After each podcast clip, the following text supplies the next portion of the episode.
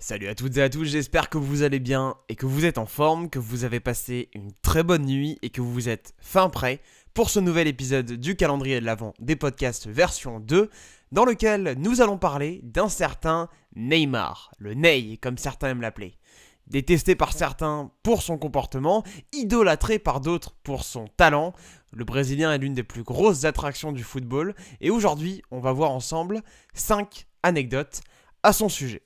La première concerne le tout début de sa carrière, mais alors vraiment les prémices de ce qu'allait devenir une véritable success story dans le football moderne, puisque si Neymar a passé plusieurs saisons au FC Barcelone avec un dénommé Léo Messi, dont on a parlé dans le podcast d'hier, si vous l'avez pas écouté, je vous invite à le faire, eh bien le Brésilien a failli rejoindre, quand il avait 14 ans, le camp d'en face, à savoir le Real Madrid.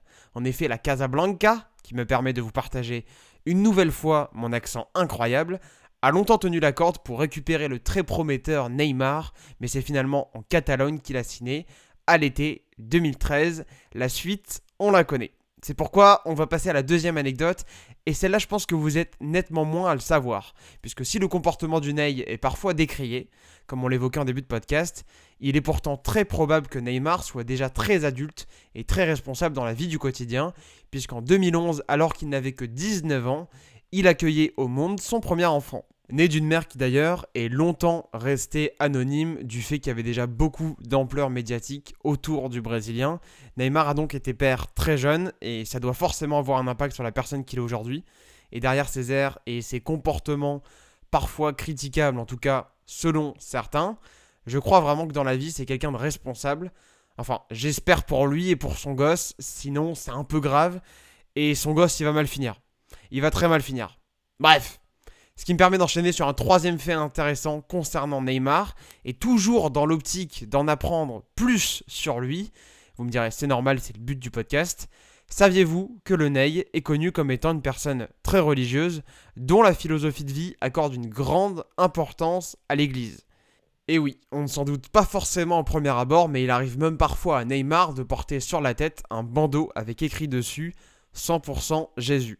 C'est assez surprenant quand on voit ça pour la première fois. On a presque l'impression que c'est un photomontage parce qu'on n'associe pas forcément Neymar à la religion. Et pourtant, c'est bel et bien le cas. Il y a pas mal de photos sur Google, justement, euh, en voyant Neymar avec ce bandeau. Je vous invite à aller voir. Allez, sans plus attendre, parce que je sais que vous êtes impatient et du calme, ça arrive. On passe à une quatrième anecdote sur le Ney que j'ai trouvé assez chouette et toujours dans cet esprit de mignonneté pendant ce calendrier de l'avant des podcasts version 2. Oui, puisque vous le savez sans doute, Neymar n'a jamais été du genre à se cacher des caméras pour être le plus discret possible. Clairement pas, on le voit pendant les matchs. Il a d'ailleurs été aperçu dans plusieurs clips musicaux, mais ce n'est pas tout, car il est l'héroïne, bon évidemment c'est pas volontaire, mais je trouve ça stylé, d'une bande dessinée au Brésil. Et je trouve ça vraiment cool. En fait, le dessinateur brésilien Mauricio de Souza, bon j'avoue j'abuse un peu, a mis en scène en tant que personnage principal de sa BD un enfant qui serait donc Neymar, quand il était gamin. L'avantage, si on le faisait en France avec Kamavinga, c'est qu'on n'aurait pas besoin de le rajeunir. Oh, elle était facile. J'avoue, j'avoue, celle-là, Raph, c'est moyen. Et j'avoue, je manque pas de culot, je sais. Mais bon, je l'aime bien, le petit Kamavinga. Je l'aime bien. Allez, petite dernière anecdote, légère, sans prétention, et qui vaut ce qu'elle vaut. Neymar a évidemment, comme tous les sportifs évoqués ce mois-ci, pas mal de records à son actif.